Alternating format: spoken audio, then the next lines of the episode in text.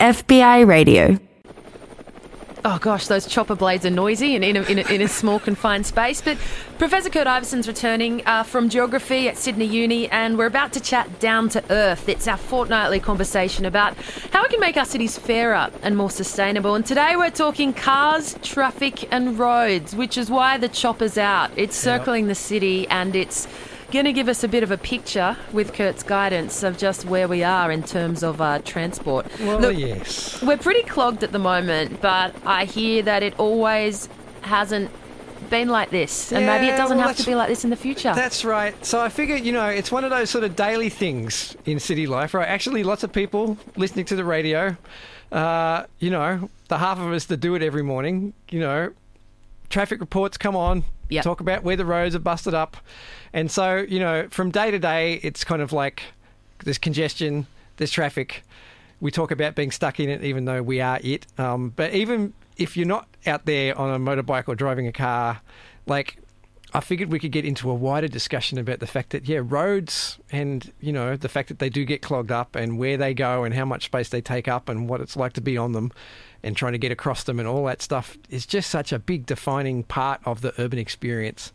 And right now in this city, such a big contested part of our urban experience, you know, like um, just whether it's arguments about cyclists on roads or arguments about billions of dollars being spent on freeways or whatever it happens to be, it's a big deal. So well, we are going to talk about West it. Connects Yeah. a little bit later on. But look, looking at the problem of traffic, Yeah, yeah. there's traffic everywhere. It's all across the city, but are people more dependent on transport in some areas than others? I'd imagine further out west where there is less public transport. Yeah, The yeah. that's reality right. of it is So- you got to get in your car every day. Exactly, exactly. So that's the first big thing to say, of course, is that yeah, that um, particularly in the parts of our city that are sort of growing the fastest, um, out in the western areas, those are the parts of the city that have also been sort of developed with the car in mind, and so um, you know, really built around roads, car driving as a sort of mode of mobility. So if we're designing cities right now with the car in mind, it obviously means that cars are going to be part of the picture.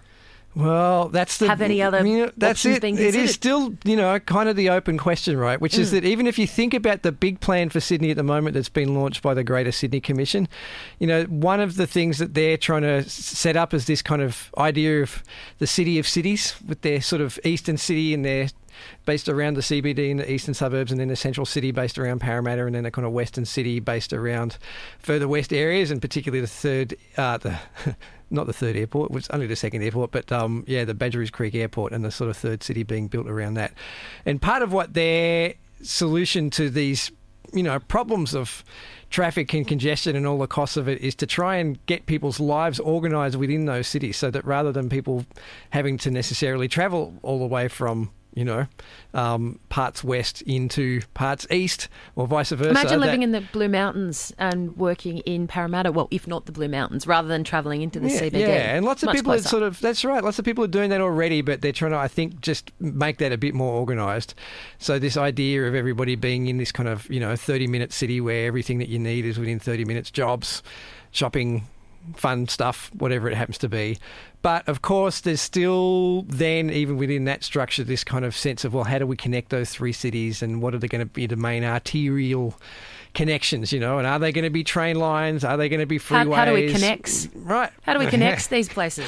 How do we connect? And like the thing about that question is that in a funny way, when you go back into the history of this city, this sort of tension between um, the kind of chaotic, slightly unplanned transport mess that we have and attempts to sort of control it So it's been. has actually been with us for a while. How can it be unplanned? You'd think a road would be such considered. Well, yeah, it sort of is, except you know, it's considered, but it can be quite haphazard. So if you go right back to the early days of the sort of colony and you know um, the appropriation and invasion of this land uh, that we're on, um, you know, Governor Phillips just plonked a road from A to B wherever they needed to get. And so, you know, unlike a lot of cities that were developed later, maybe with this very planned grid system of roads, Sydney's road system, you can just sort of tell by looking at a satellite map or a Google map. A lot of the roads are just like, oh, yeah, Scribble on a need to page. get from here to there. And then there's a ridge, and there's a track that the Aboriginal people maybe used to use to get from A to B. So we'll plonk a road You know, um, Well, that's an interesting history that maybe we can touch upon at another time. yeah, yeah, yeah. Is There's roads actually- that are based on Indigenous tracks. Yeah, there's been a bit of research going on about Yeah. that at uni recently, actually. It's really interesting. So it's kind of like we had that, and then um, even back in the early 1800s, some of the major roads, which obviously weren't for cars at that point, but they were still, you know, sometimes built by private contractors and had tolls on them, and there were all sorts of controversies about that back in the I day. I always thought that the Harbour Bridge was the first toll road. Yeah, well, it turns out no. Mm. Um, there were all these other sort of weird tolls. So again, it was the first major, I guess, one for cars um, that was set up like that. But um, yeah, this question of tolls and pricing and where they go and who gets access to them has been with us for a long time. So, Professor Kurt Iveson, you're here. We're talking transport in Sydney. This is Down to Earth, our fortnightly chat about our sustainability and the built environment. When did trains come along and alleviate some of this road yeah, tension? well, that was the thing. So the trains became the kind of key mass transit as they started getting built from about the 1870s, 1880s onwards. And really, um, that you can just sort of see how you know planning and development and transport interact because that just cracked open a whole bunch of new developments in the city that were sort of clustered around those railway lines as they were built. So you know, it sort of opened up new areas for development, and that was really the key mode of mass transport for sort of 50 years or so um, until the widespread take up of cars. Uh, 1930s, 1940s onwards, when we start to see cars get affordable um, and you know manufactured in Australia. Who wants to be in a train, though, Kurt, when you can be so independent? yeah, in a well, look, car? and you Isn't know, how they were you marketed just- at the- you, at the you time? and Tony Abbott over here. That's And- right. He had. to- And still are marketed. you yeah, know? yeah, that's right. When you Um, think of four wheel drives, you think of a shiny one driving across the top of a yeah, mountain and listen, that rather two, than one dropping the kids to school in Double Bay. Exactly. And like those two elements that you've just sort of picked up on there, right? Like that's the kind of part of the ideology of the car. And it's not like it's just purely ideology. It's kind of real on a, on a level, right? Which is one, you're kind of quote unquote master of your domain. You know, this is why I think, as I say, Tony Abbott in one of his books talked about people being kings in their car. Only kings. I don't know about queens, but like uh, just that sense of you know you being not having to deal with the masses, not having to deal with everybody else, which of course you sort of do, but you're on the road, but you're just in your little bubble on the road, and so you've got your sort of private space in the public space there. But the second thing about the car, of course, is that it just frees you up from the fixed route and it frees you up from the timetable. So suddenly that sort of freedom to leave when you want and not have to get the certain train or the certain bus and to pick your route. And, you know, it's a kind of illusory freedom on one hand, right? Because it is still determined by where the roads go, and it's still determined by how bad the traffic is and how many other people are doing the same thing that you're trying to do. As Uh, demonstrated perfectly uh, this morning. yeah, yeah, that's right. luck. And you know, it is the crazy thing about then the way that we do set up roads for that. That you can be out there right now, ten o'clock, Botany Road. It's like mayhem, and in an hour, you'd be able to walk across it easily. The thing will be empty. So you know these sort of peaks and uh, and troughs of sort of busyness and traffic and everything that we've sort of you know have to set up the roads around the car um, for the demand when it happens, and it tends to happen in these peaks, and so we've got underutilized roads all the time. But the effect of it, like to cut a long story short, is that if you now look at the publicly accessible space of a city like Sydney, overwhelmingly that public space is actually in the form of public access roads, whether they be the big eight lane freeways or whether it be the local streets and the cul-de-sacs. But So you're like, talking about if you sort of broke down a, map into percentages, the actual land mass taken Yeah. up by by the roads. Yeah, yeah, So just try and imagine that. Picture it in your minds, people in radio land. It's, I wish we could show pictures, but you know, if you just took a map of any given city and just the only colour that was on that map was that you shaded black the roads and the car parks. And just think about how much of the space in any given neighbourhood would be taken up by Do- that. Do you know what it is? Uh, well, it's roughly, it's sort of no, I don't. Uh, and again, like the thing is that it, different studies have been done in different cities to try and sort of compare it. There's a guy called Ron Horvath who did this work in the States in the 60s and is now based in Australia. But he talked about, you know, he talked about it, he did articles about what he called machine space. It was just sort of space set aside for it. So all these things that we can get into after the break about that machine space, about like how much space is set aside for it, the costs of building more of it, what life is like in machine space and on it. Like it's a big set of questions for us to get into. Well, shall we take a pause now? I think so. Conversation. Um, I'll let Professor Iveson get his breath back. We're talking transport. um, past, sort of present, and future in Sydney. It's down to earth, and it will be returning after this one.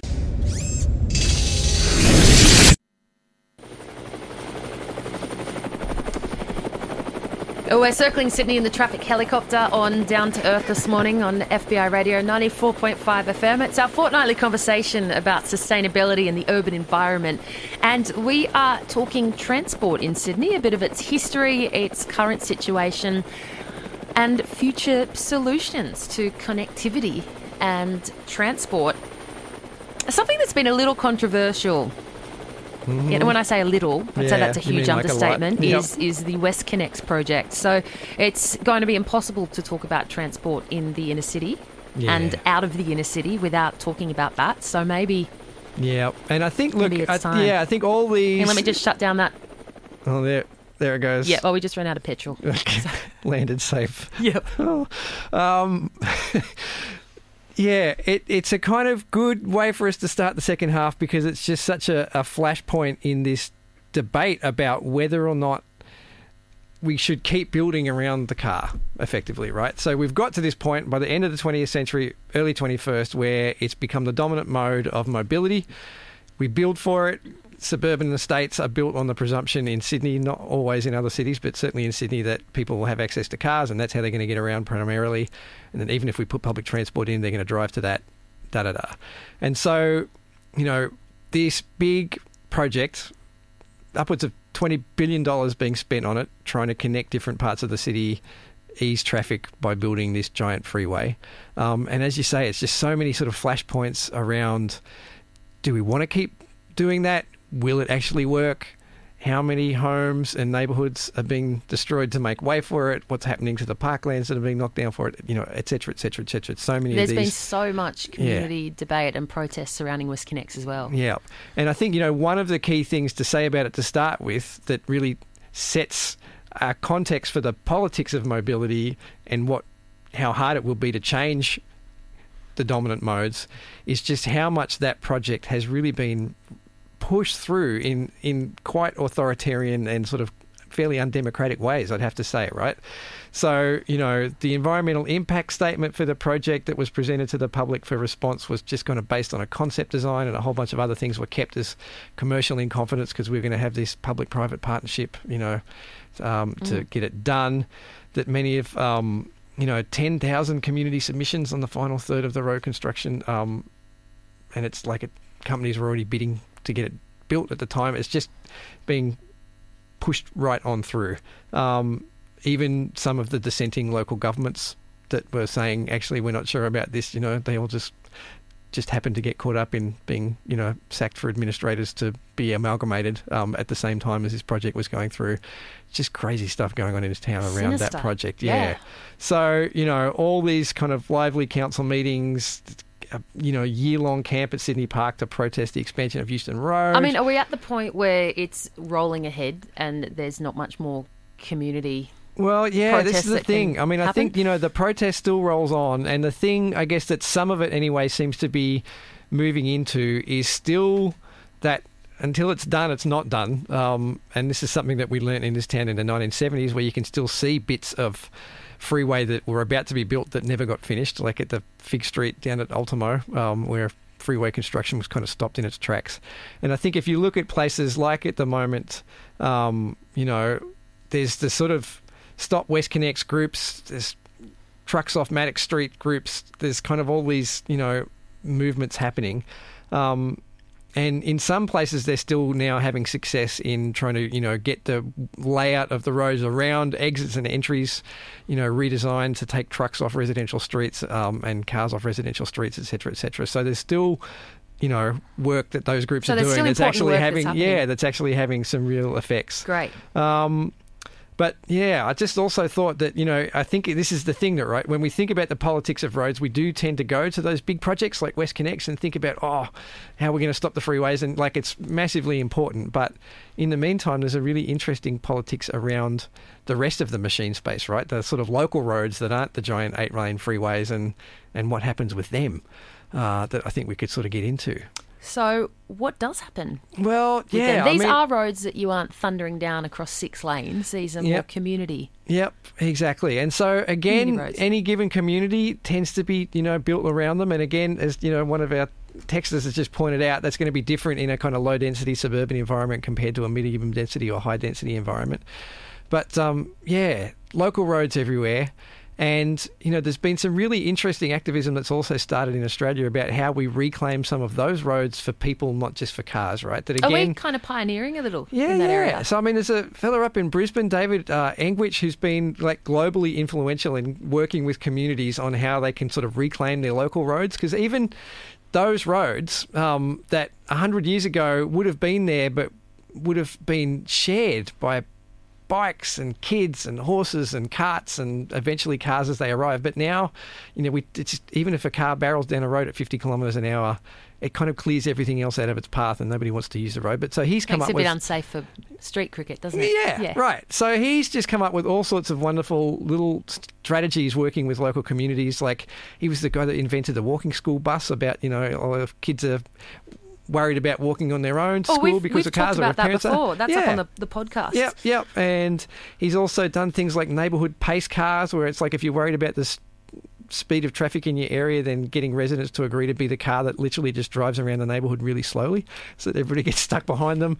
Uh, things like just hanging hanging banners from the poles and wires in your street, and doing chalk writing on the road that just and putting couches on the verge that just occupies it with human beings, not just machines, and sends these sort of cues to drivers to just slow down, chill, share the road. Um, and Maybe we can put up some links to some of these strategies um, Yeah. at, the, at the end of our conversation on, yeah, on the so program he's page. like a street reclaiming website that he's got, which is fantastic. And this is a thing that, like now, you know, there's a concept that the Dutch have called the Woonerf that they're experimenting with, which is again just basically rather than having the kind of functional separation that's been the big design strategy for streets, where yeah, you just separate the pedestrians and separate the bikes and separate the cars into their own bit. They've just got in some low and uh, middle density areas these things called Woonerfs that are quote unquote shared streets.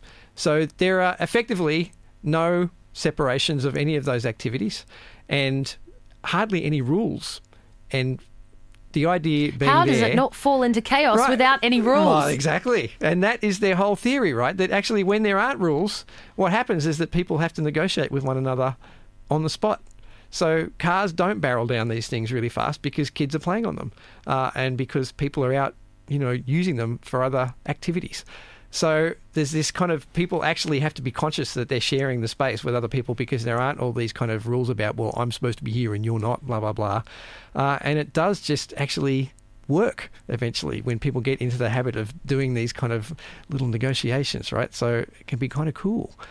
Um, and I think like these are the things that we should be thinking about when we're trying to think about, um, you know, changing um, the, I guess, the way that cities are organised around the machine and the space that it's allocated to it. Because my worry, in some ways, is that we're, in terms of thinking about the future of mobility, we kind of go to a other bunch of solutions about, oh well, we just cars are bad emissions, but hey, electric cars and that'll fix it. Uh, you know, or, well, or autonomous roads vehicles. roads are funded by taxes on, on fossil fuels. Yeah, yeah. So, So, if even, we replace half the cars with electric cars, what's going to be paying for the roads that they're on? Yep, yep. So that's right. So even getting to a point where we shift our existing form of auto mobility from kind of petrol-based cars I'm to electric is going to be electric cars. No. I'm just saying that it's it's it's not as simple as just replacing the yeah, cars. There's a yeah, that's yeah. That's thought about. right, and that's the thing that it, that's another thing that just really illustrates the way that all this stuff is just really deeply ingrained in our society, not just individual choices that we make about whether to drive a car or not. But as you say, forty cents in every dollar of petrol that gets sold going to the government in excise. Now, if suddenly everybody stops buying petrol because they've got wonderful electric cars. There's a whole system of finance and blah blah blah that's going to come crashing down around it that we're going to have to rethink. Will Uh, need to be reconsidered. Yes. yeah, yeah, and you know all the infrastructure is going to be required with public charging stations and et cetera, et cetera, to keep those cars on the road. So yeah, even actually making it an adjustment like that, just about the technology that of the car is going to, you know, disrupt a whole bunch of sort of social arrangements. But thinking, you know, even more deeply about whether that idea of the car can be disrupted, you can just think of all the ramifications down the track uh, and what we need to do. Some big stuff, but well, thank you, Kurt. Big conversation possibly can channel off into some smaller conversations that we can return to. Yeah, in, in yeah, yeah. following- And so, as I say, as you were saying, I reckon for people, if you're interested, like you know, there's. Uh, as well as the WestConnex action groups that are easy to find online, you know, go check out Reclaim the Streets and see what they're doing about, you know, having parties on streets to transform their existence. Go check out the parking day activists that are paying for car parking spaces and laying down turf and turning them into parks instead of parking spaces. Like all these things going on, totally worth checking out and hopefully just pointing towards a different future for our cities and their machine spaces. Thank you so much, Kurt. Well, this is the traffic helicopter coming back to pick you up and, and whisk you whisk you off to uni or whatever you're up to today. Um, Yeah. our conversation will continue in another fortnight. In the meantime, all of the podcasts are up. There's a link on the program page, fbiradio.com slash programs. Click on mornings. And it's all up there. Thank you very much, Kurt. Right on, Alex. Thank you. This podcast is produced by FBI Radio in Sydney. Find more at fbiradio.com slash podcasts.